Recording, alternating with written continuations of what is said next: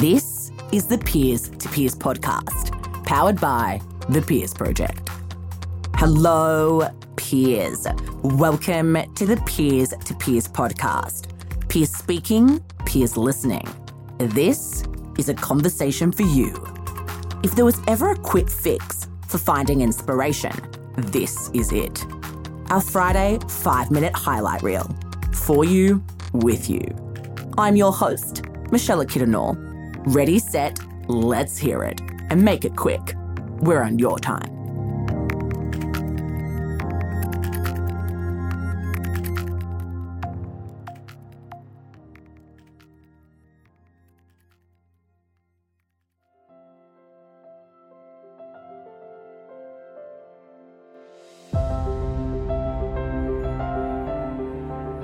I think it's hard when we are starting to look at different opportunities in front of us. We we get in our own heads. We are not sure if we're making the right decisions. We're constantly trying to plot out, you know, the next step forward, and it can be overwhelming.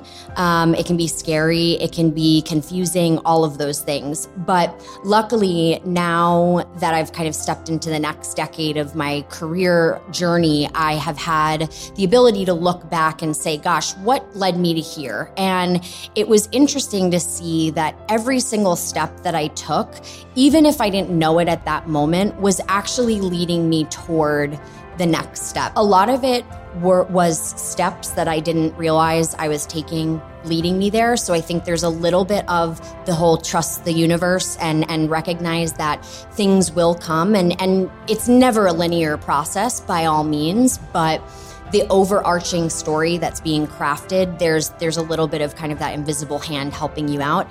And then also to the importance again I'll reiterate it of asking for whatever it is that you want. If you don't ask you don't get. The other thing is just starting. The worst thing you can do is not start and it gets easier and easier and easier. I watched this ted talk i don't know a couple of months ago about um, a man who went through 100 days of rejection. So he purposely put himself in the position of doing things that made him uncomfortable, and he would be highly likely to either fail or be rejected. And what he explained is that the first couple of times were brutally awful, but it just got that much easier every single time. And over time, then it becomes second nature and you're no longer afraid to step up and do that. So it does take a little bit of the risk taking and just giving it a shot, and things will work and things won't work.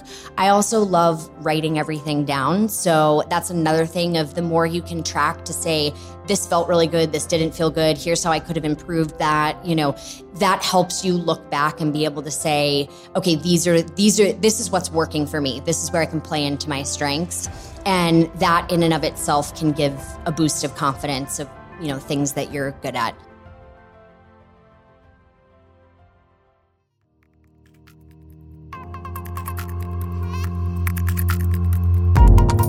If you enjoyed this highlight reel, peers, make sure to stay tuned to thepeersproject.com and follow us on Instagram at The Peers Project. We'll have fresh, real talk for you next week, peers. Until then, if you need inspiration, look amongst your peers.